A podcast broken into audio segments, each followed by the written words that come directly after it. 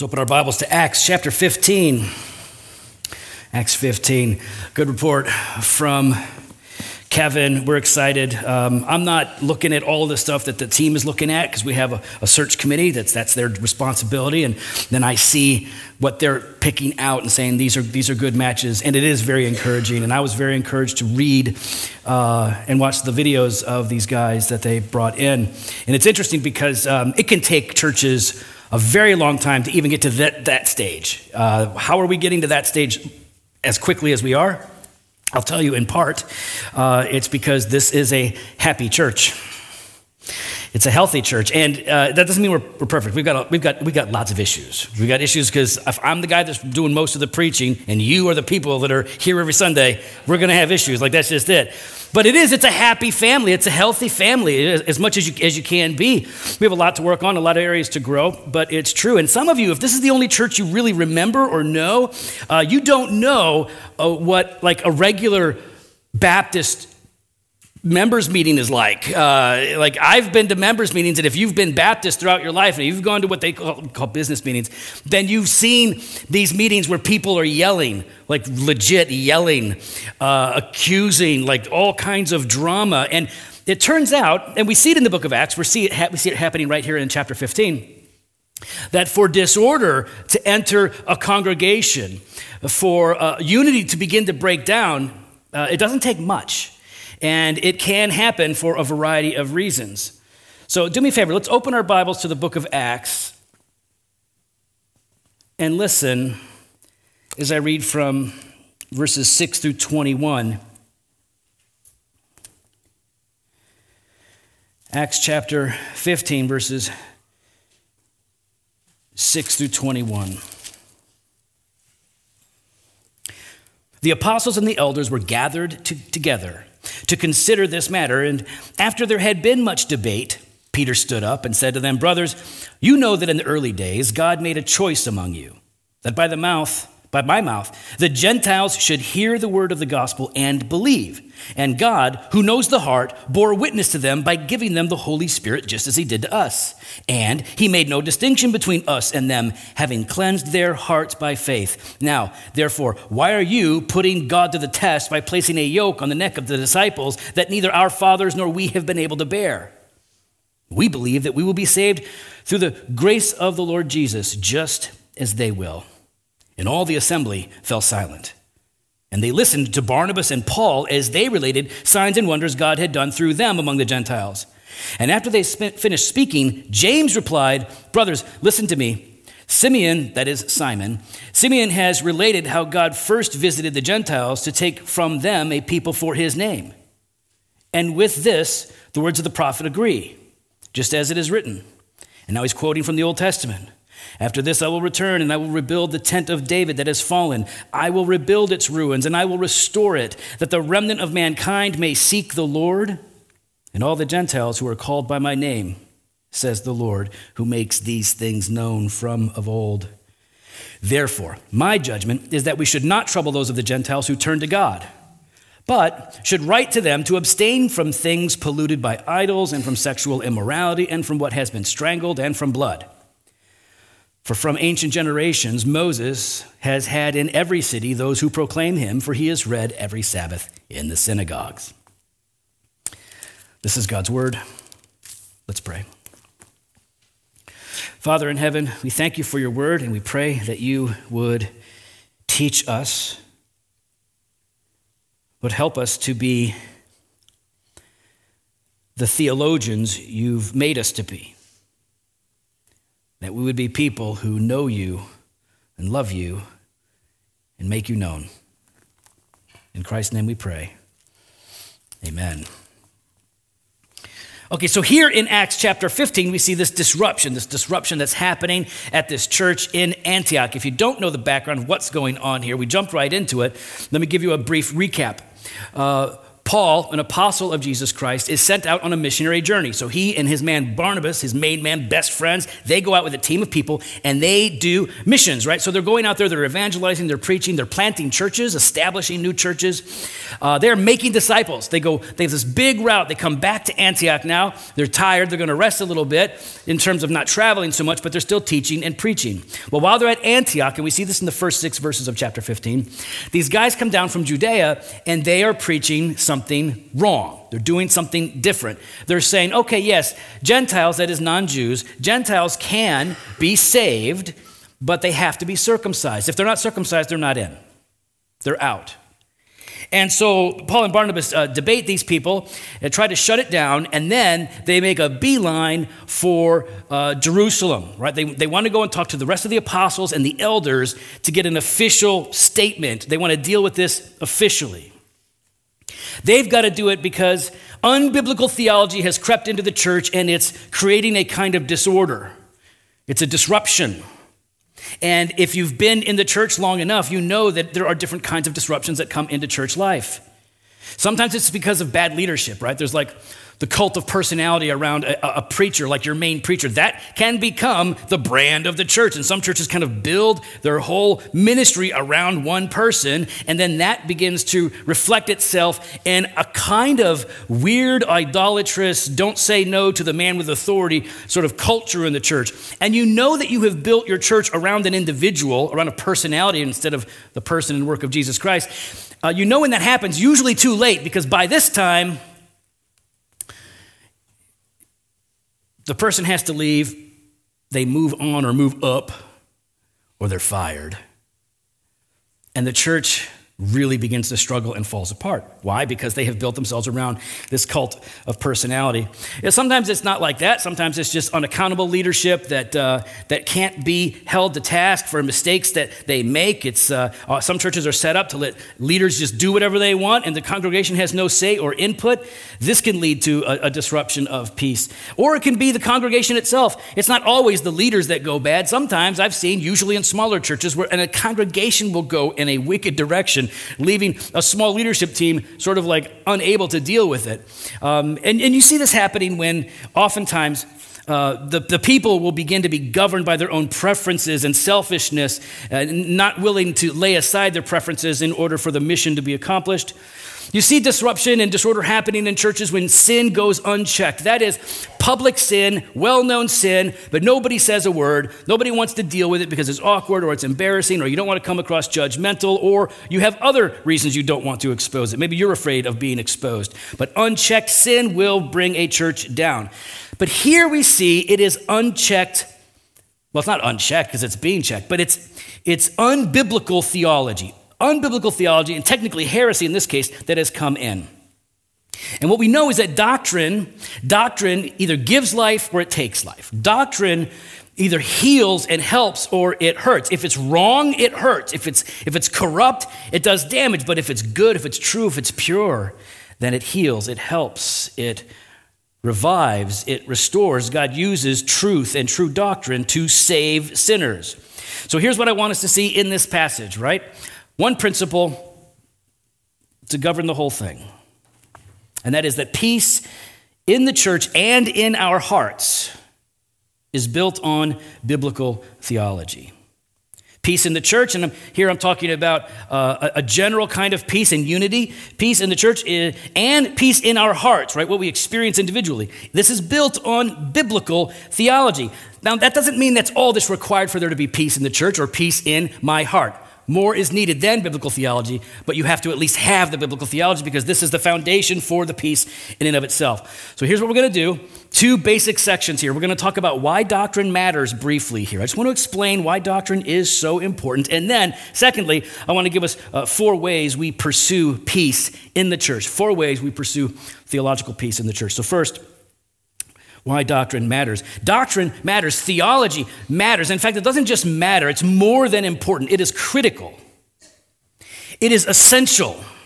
If we don't have doctrine, good doctrine, if we don't have theology, we don't have God. We don't have direction. Without theology, we cannot know the Lord. We cannot know ourselves. We cannot know the way. We are at an absolute loss. We have no mission, we have no message, we have no basis for unity. We are utterly lost without doctrine or theology. So let's define it. What is theology? You've heard me define it this way before, but I like to say that theology is the knowledge of God derived from Scripture that is personally experienced and publicly expressed. And I like to put it that way because theology is not the science and art of studying God. That's a hobby, okay? You can have a hobby. Hobbies are good. Everybody should have a hobby. But theology, theology is the knowledge of God that is derived from Scripture, that is personally experienced and then publicly expressed. It is the knowledge of God, not just knowing about God, that's certainly part of it. You can't get away from that. You have to know about God. But it's the knowledge of God, that is a, a, relational knowledge of God, to know the one who made you, to know the one who redeems you. Jesus says that he came that he would that we might have eternal life, and then he says what in John 17? And this is eternal life, that they would know you, Father, and the one that you sent.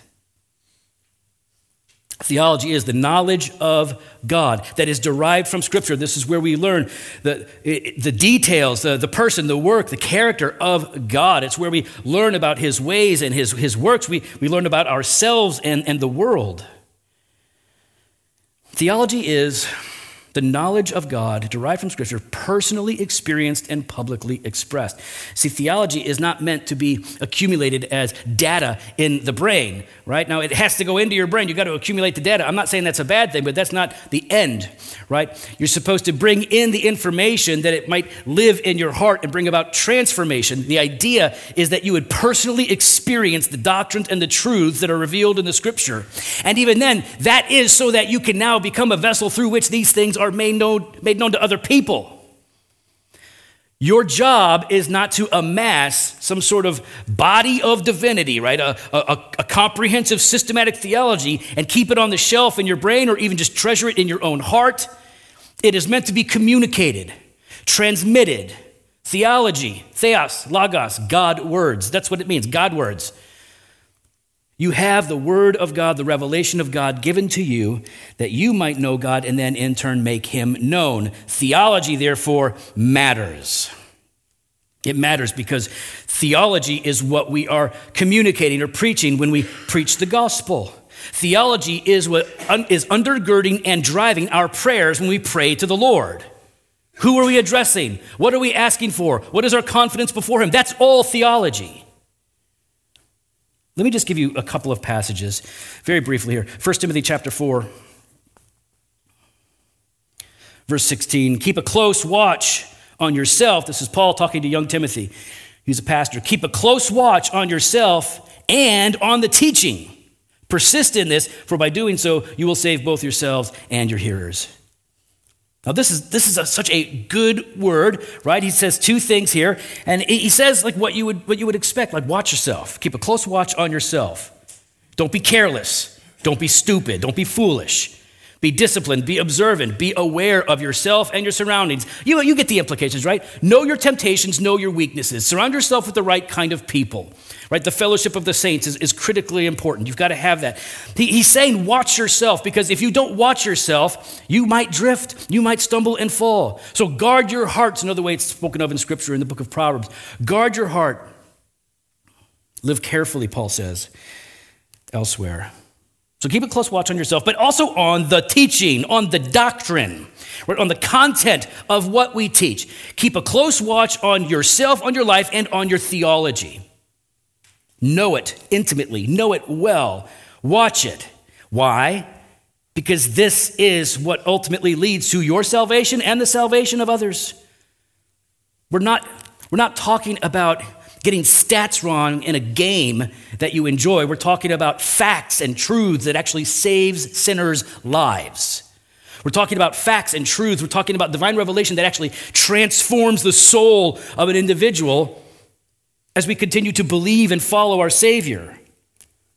Theology matters. 1 Timothy chapter 6, we'll just move on, chapter 6, verses 3 through 5. If anyone teaches a different doctrine and does not agree with the sound words of our Lord Jesus Christ and the teaching that accords with godliness, he is puffed up and conceited. He understands nothing. He has an unhealthy craving for controversy and for quarrels about words, which produce envy, dissension, slander, evil suspicions, and constant friction among people who are depraved in mind and deprived of the truth, imagining that godliness is a means of gain. Now, listen, he says a lot here, but let's just notice this. Watch out for yourself and watch out for the doctrine. If anyone teaches a different doctrine, he says here, and does not agree with the sound words of our Lord Jesus Christ, and the teaching that accords with godliness, he's foolish. He understands nothing. He's a danger. But what is that doctrine? It's doctrine that accords with godliness. Doctrine of theology is sometimes conceived, as, conceived of as if it is uh, information, right? It is, it is information or data meant to be stored in our brains, right? We don't view it as transformative, but it is essentially because it's the truth of God. Good theology results in godliness or piety. Truth is what God uses to sanctify us. How did Jesus say it in John 17, 17? Father, sanctify them in truth. Your word is truth. So, yes, theology matters. And the stakes are high. This is why this is why they get on this right away. When somebody comes in preaching this other doctrine, this other gospel, that yes, non-Jews can be saved, but they still have to be circumcised. Paul gets right on it. Barnabas gets right on it, and they go to the church to deal with it. Because what we're dealing with is we're not, we're not quarreling over, over some insignificant matter. We're talking about doctrines that ultimately glorify God and cause us to grow in faith and godliness. These are important, these are, these are critical, so, so we care, so the early church cared. We're talking about God's glory. Listen, if you, if you get the doctrine wrong about God, if we're getting doctrine wrong, then what are we doing when we teach, when we preach, when we sing those things? If we get the doctrine wrong, we are not glorifying God. Instead, we are spreading or encouraging some kind of falsehood about God, aren't we? Aren't we lying?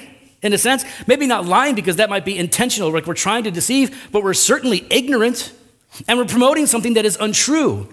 When we get our important doctrines wrong, it's not insignificant. We are not glorifying God when we say things about Him that are not true. We had better be careful.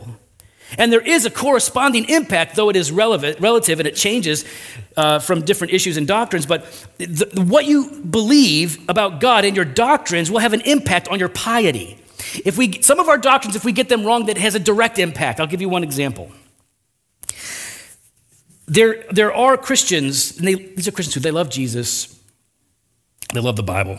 They are our brothers and sisters.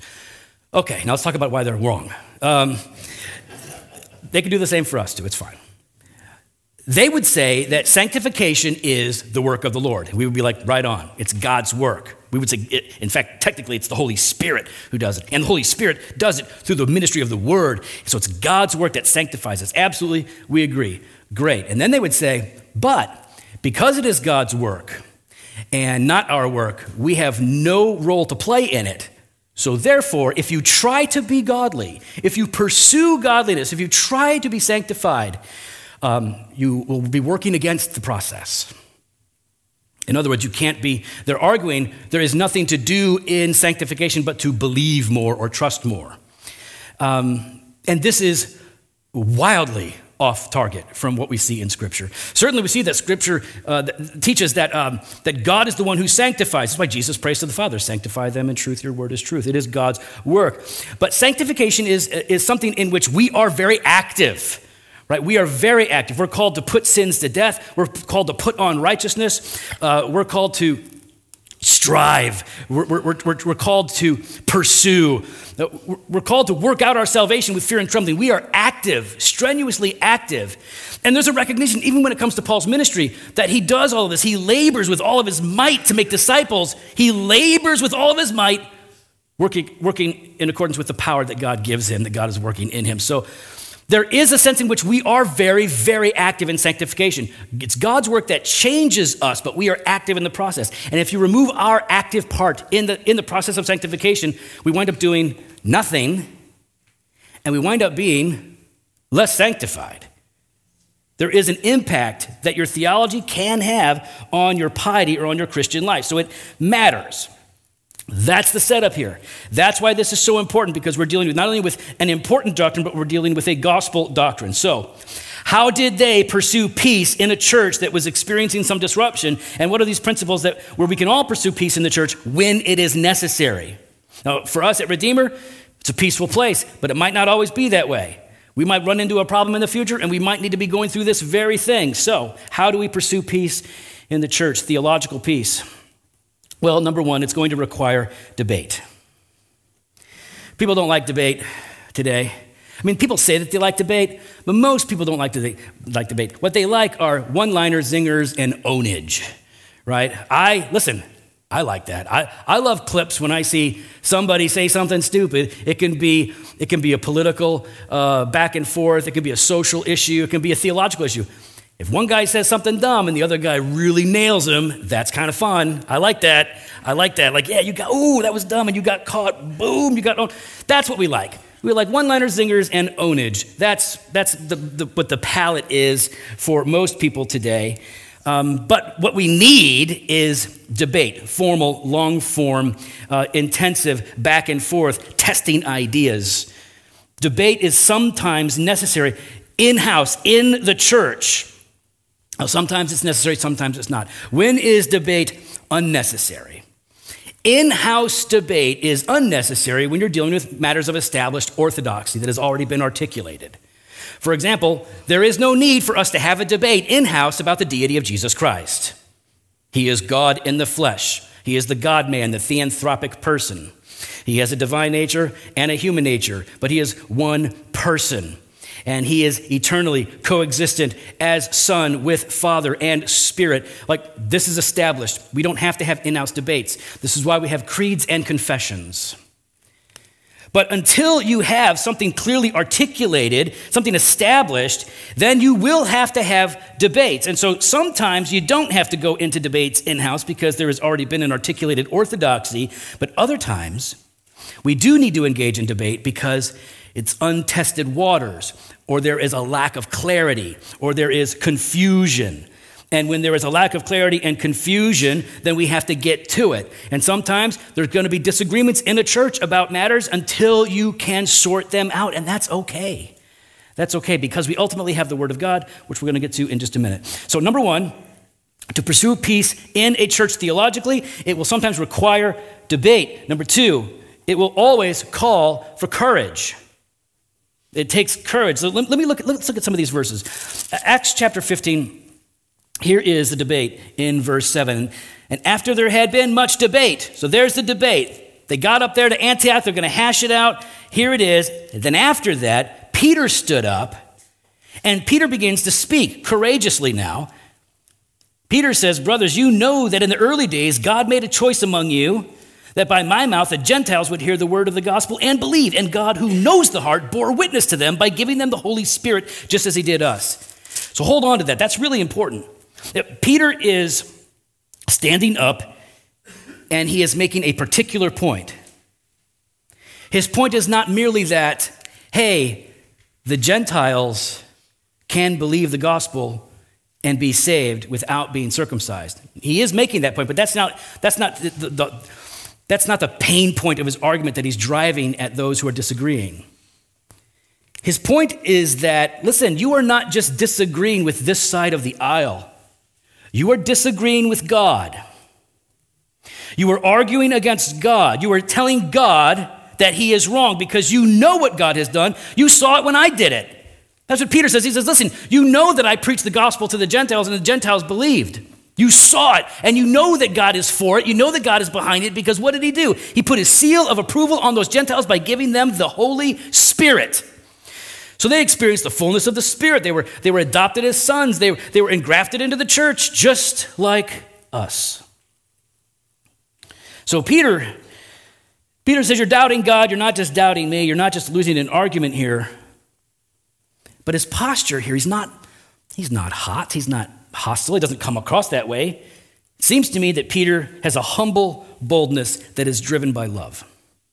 He's a humble boldness. So, humble boldness means he understands that uh, he is a sinner who, who has received God's kindness and grace, and he is talking to his brothers and sisters who are also sinners.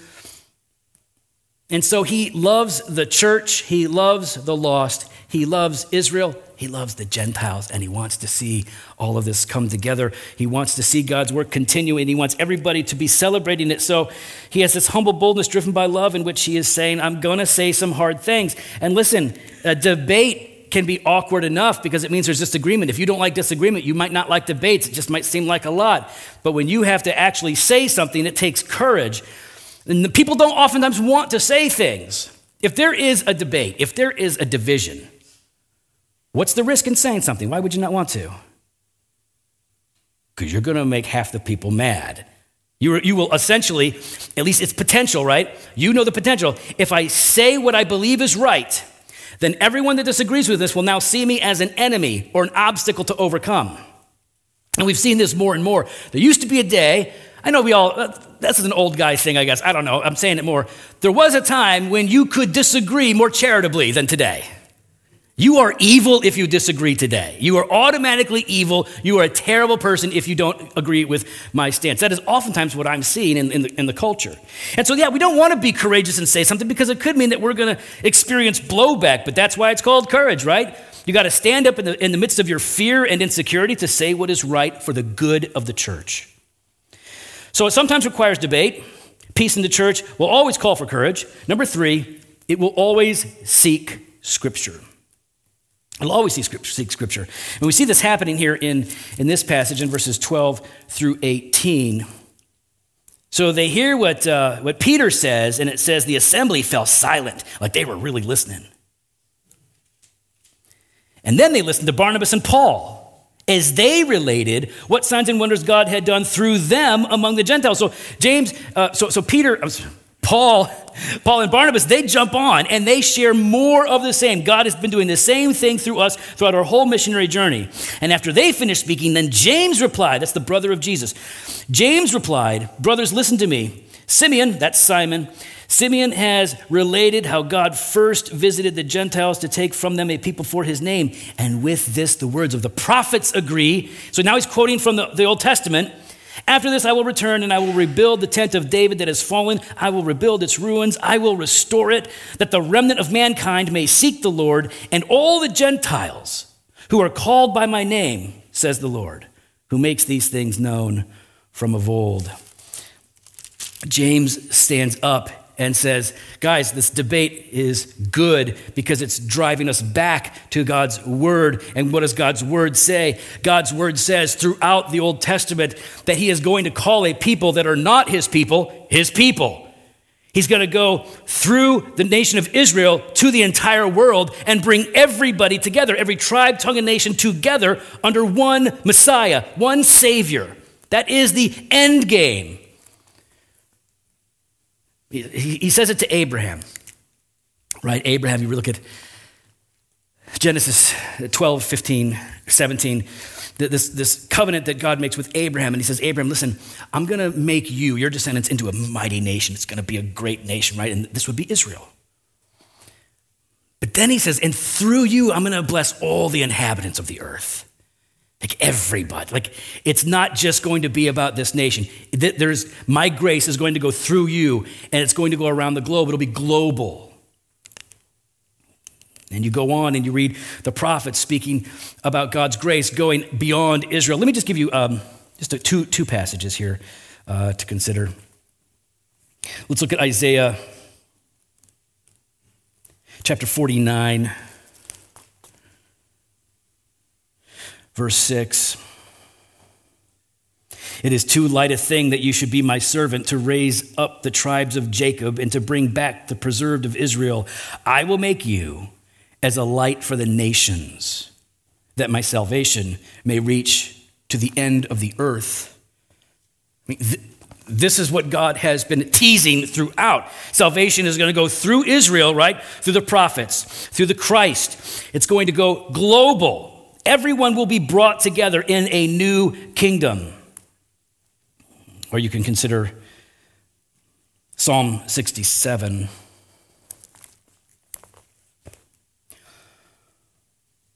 One and two, may God be gracious to us and bless us and make his face to shine upon us, that your way may be known on earth and your saving power among all nations. What does it mean for God's saving power to be known among all nations, but that they also are experiencing God's saving power? It's not just that they see it from afar, but they are experiencing it themselves. So we James goes to the scripture and he says, Listen, what we're seeing is the fulfillment of what has been promised, what has been said.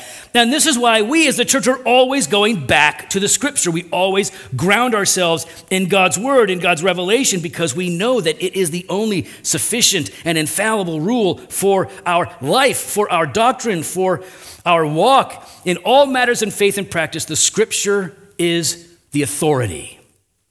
So we go. And especially if we're looking at what it does for the health in the church and the health in our hearts. Because if we look at 2 Timothy chapter 3, verses 16 and 17, if you've been at Redeemer oh, for a while, you know these verses well for sure.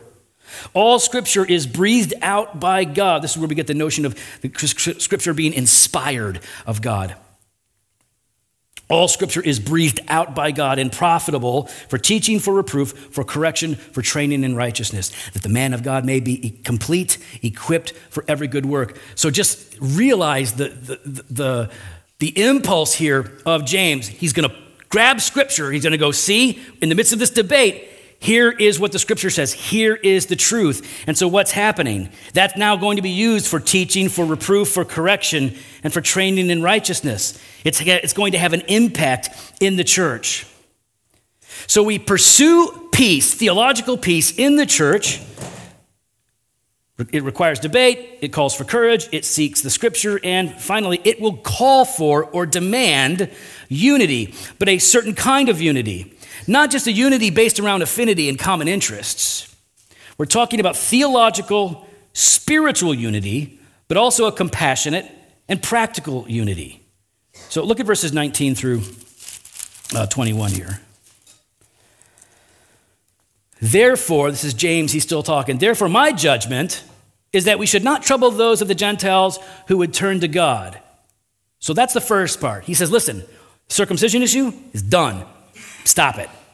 God does not require them to be circumcised, to be saved, to enter the kingdom of God, to be at peace with the Lord, to be a part of the church. It's not required, so we're going to knock it off. In other words, there is a theological unity, a spiritual unity where these people are grounded in Christ. That is the way we enter into the kingdom and the church through faith in Christ. So there's the, this unity that's called around the gospel itself but then there is a compassionate, practical kind of unity that he calls for, which can be confusing. So he says, Don't trouble them who are turning to God. The implication is about circumcision, but we should write to them to abstain from things polluted by idols and from sexual immorality and from what has been strangled and from blood. Here he, he's, he's largely referencing these, these, these cultic rituals, these, these civil laws and commands that were given to the nation of Israel, governed as a theocracy, where they weren't allowed to eat certain kinds of foods. There were dietary restrictions put in place by God for them to set them apart as a unique nation. And a lot of the Jews who were trusting in Christ and joining the church, right, there were these large, large, very Jewish congregations following Christ their whole lives, they've heard the scripture read. Their whole lives, they've not only heard but practiced a restricted diet. And so now, as Christians, they're not up and changing their diets. They're, they're still pretty sensitive to all of that. This is all very new, it's all happening so fast. And so, what James is saying is, listen, it's probably a good idea to tell these, these Gentiles when they are entering into the church to be willing to lay aside their freedom or their liberty for the sake of, of unity and not causing distraction or divisions in the church. We're going to talk more about this. In fact, it's either next week or the, or the, next one after that. We're going to talk about this whole idea of, uh, of the conscience of weaker brothers and sisters and food sacrificed to idols because I want us to be able to deal with it very specifically. But in short, what he is saying here is listen, Gentiles, new Christians, you're coming into a context where these are our brothers and sisters in Christ who have been raised up in God's revelation in ways that were a part of the old covenant. And they're, they're still trying to disentangle themselves, if they even are at this point, from some of that which they have been set free from. So be patient with them. This is a kind of unity, it's practical. It's like put each other first. So that's the call. If the church is going to be healthy, it will sometimes require debate, and that's okay. We're allowed to argue. You're allowed to argue, guys. It's going to call for courage. It'll always seek the scripture, and it'll demand unity. Let me read one passage of scripture for you. If I can, it's Ephesians chapter 4, verses 1 through 6, because I think this hits it rather well for us. Here is the kind of unity we're talking about. I, therefore, a prisoner of the Lord, urge you to walk in a manner worthy of the calling to which you have been called, with all humility and gentleness, with patience, bearing with one another in love, eager to maintain the unity of the Spirit in the bond of peace. There is one body and one Spirit, just as you were called to one hope that belongs to your call, one Lord, one faith, one baptism, one God and Father of all, who is over all and through all and in all. This is the basis of unity. It's what establishes peace in local churches. So, what does this mean for us? Right? Peace in the church and in our hearts is built on biblical theology. Peaceful churches are a possibility. If you've been here long enough, you know that this is largely true here. Now, peaceful churches are theologically established, though more is required than just theology. But this is the foundation. Everything else rises up from it. But what about peaceful hearts? See, it's not just a principle that grants peace to a church, but much of the peace that a church experiences is stemming from the peace that we have individually in our hearts. And the peace that we experience in our hearts is also, just like in the church, it is theologically established. See, the peace that we have, it's found in God because He's the one who offers peace with God. We can find peace in God today in the midst of our circumstances, difficulties, afflictions, because He is the God who gives us peace with Him. You guys know Romans 5 1. Romans 5 1 says that since we have been justified by faith, we have peace with God through our Lord Jesus Christ. This is at the, at the heart of the gospel that sinners can be made at peace with God. There is an antipathy, there, there, is, there is an enmity that exists between us and God before we are forgiven, before the point of faith. And the point at which we believe in Jesus we are reconciled and acceptable. We are justified. God gives us that peace, and that is the foundation, that principle, that act of His is, is what gives us hope to find peace in all situations. Let me read one other verse here Isaiah chapter 26, verse 3 says, You keep him in perfect peace, whose mind is stayed on you because he trusts you. God keeps you in perfect peace when your mind is stayed on Him, because it's giving birth to trust. You take your eyes off of the Lord, off of His Word, and we are left to what we can observe and experience in the world, and we are not only imbalanced, but we are capsized. But we find and experience peace from the God who is peace for us. Really, what this means in a practical sense is that everyone here is called to be a theologian. But everybody is called to be a theologian. There won't be peace in the church and there won't be peace in your heart unless you are a theologian. Do you love God? If you love God, then you will love his book. But maintain that order. Because there are some people that treat theology like it's just another hobby, and they love the book. It's like they love the book, so they love God. They get it reversed. You can, you can actually turn the Bible, which is a gift from God, meant to, meant to direct us to God, you can turn the Bible into a kind of idol where you become more interested in knowing Bible facts, right? It's not about truth anymore for some people, it's about trivia. It's about, it's about amassing data so that you can then engage in some ownage of your own. Like for some people, it's not about God as much as it is about the game of God, knowing rules and, and quoting verses and having everything memorized. Listen, knowing the scripture is absolutely critical to your spiritual life. But the theologian loves the Bible because he or she loves God. You're not, see, a theologian is driven by love, not curiosity. Curiosity is good. I like curiosity. I'm curious. If I see a button, I don't know what it does, I'm pushing the button every time. 10 out of 10 times I push that button. And then it gets me in trouble sometimes. Totally worth it every time. Curiosity is good, but what, what drives a theologian is love. Love for the God who made you and has revealed himself in this book. And if you are not a Christian, if you are not yet a follower of Christ, I'll say this you are a theologian. You have concepts and ideas about God, things that you hold, maybe very few, maybe very, very few things at all. But you are a theologian of sorts. And the first time you will ever experience true spiritual peace is when in your theology you recognize Jesus as Lord. It's when you see Christ and you see you are the Son of God who dies for sinners like me. When you embrace Christ, you find peace with God. And then you find peace with other people who have found peace with God. And you'll grow. You'll grow in that. 2 Peter 1 2 says, May grace and peace be multiplied to you in the knowledge of God and of Jesus our Lord. Grace and peace can be multiplied to you. Grace and peace in the church and in our hearts through the knowledge of Jesus our Lord. Let's pray. Father in heaven, would you uh, comfort us, strengthen us, correct us wherever we need it. We pray, Lord, that we would be a people who love theology because we love you, who love your book because we love you. And we pray that you would help us to be the best theologians that we can be, not that we might be right, but so that we might glorify you in the faith that we hold, but also hold out to others. In Jesus' name, amen.